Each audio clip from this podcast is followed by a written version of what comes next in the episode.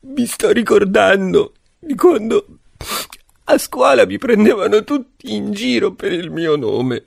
Ugo. Erano i tempi di Fantozzi.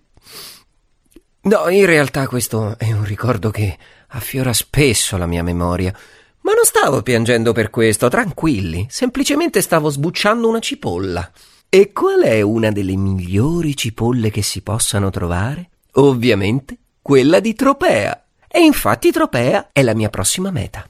Ma tornando al mio nome, che ancora mi chiedo come abbiano fatto i miei genitori a mettermelo, mi accorgo che anche Tropea non se la passa troppo bene riguardo le proprie origini sul nome. Sì, infatti, documentandomi, scopro che il suo nome non era Tropea, ma Portercole. Ma come Portercole? Ma non siamo sull'Argentario. Comunque, questo perché fu proprio il mitico eroe Ercole a fondare la città. O durante il lungo viaggio alla ricerca del vello d'oro fatta con gli argonauti, oppure durante la sua missione per liberare la zona dai giganti.